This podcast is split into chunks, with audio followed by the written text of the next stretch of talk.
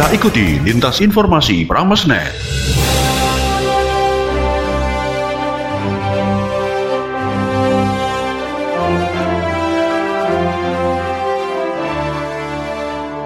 Selamat pagi, kita jumpa kembali dengan Lintas Informasi Pramesnet, edisi Senin, 21 Juni 2021.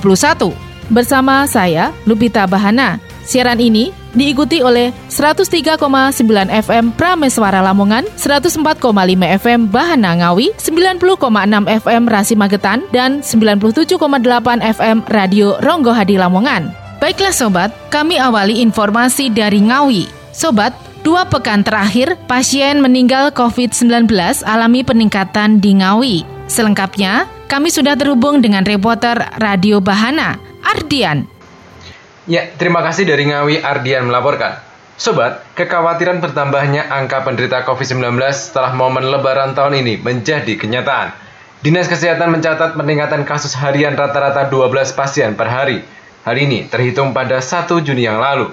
Seperti yang pernah kami beritakan sebelumnya, tren peningkatan jumlah penderita COVID-19 terjadi sejak dua pekan terakhir ini. Dijelaskan oleh Kepala Dinas Kesehatan Kabupaten Ngawi, Yudono, Faktor meningkatnya COVID-19 bukan hanya karena momen libur lebaran, melainkan juga hajatan. Banyak warga menggelar pernikahan setelah Idul Fitri. Sayangnya para penyelenggara abai terhadap protokol kesehatan COVID-19.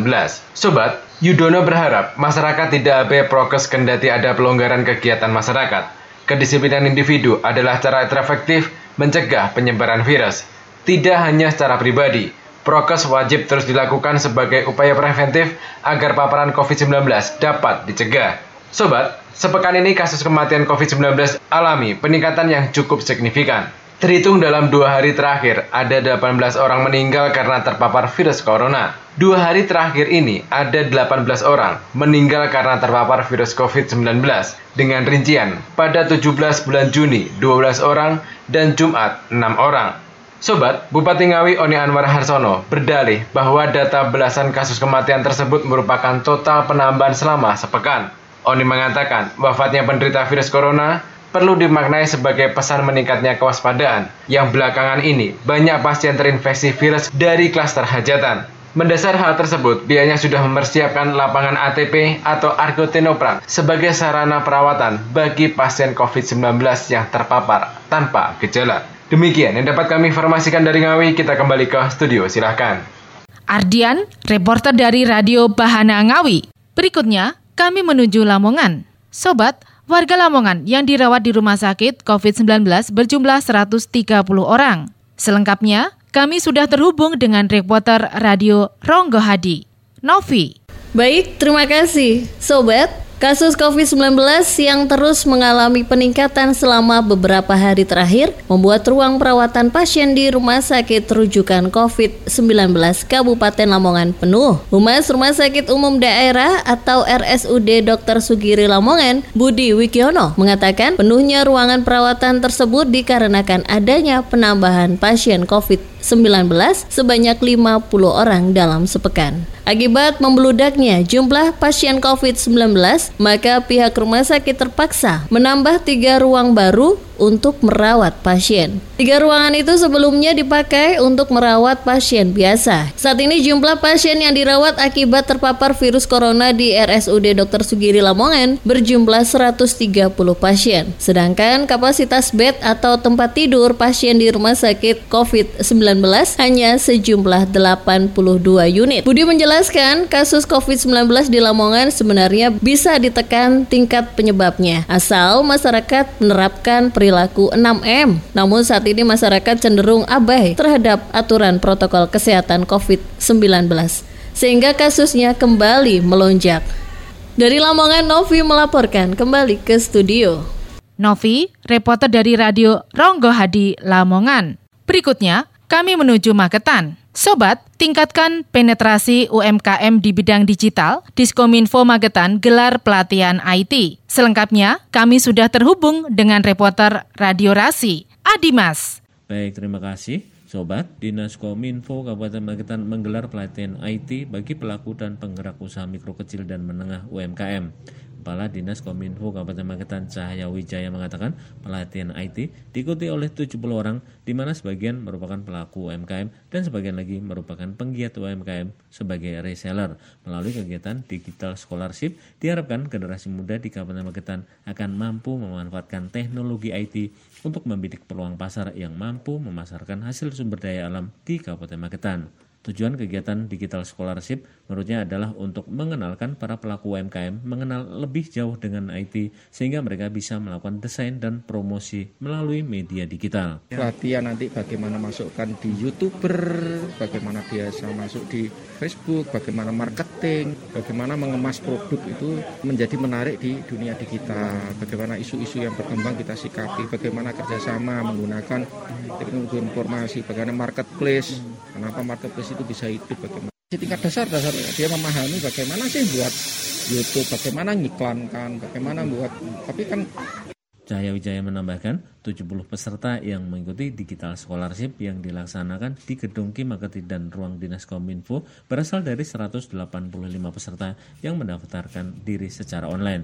Selain dari Kabupaten Magetan, peserta juga berasal dari Kabupaten Ponorogo dan Ngawi. Selain dari para penggiat UMKM, di mana mereka bisa berkreasi untuk memasarkan produk UMKM, pelatihan juga diikuti oleh sejumlah pelaku UMKM di bidang kerajinan dan kuliner. Dan ada yang tadi pengusaha pernik-pernik, ada yang tadi UKMKM yang bikin jahe, ada yang tadi bikin pengusaha tepung yang sudah omsetnya di pokoknya sudah UMKM lah. Hmm. Tapi ada yang masih mikro, masih di bawah UMKM juga ada. Banyak orang bisa produksi, hmm. tapi memasarkannya sulit.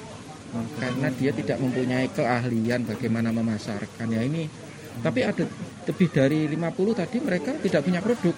Tapi ingin berbisnis, dia jadi reseller bisa, Ya ini jadi mempertemukan orang yang mempunyai keahlian uh, marketing dengan produsen.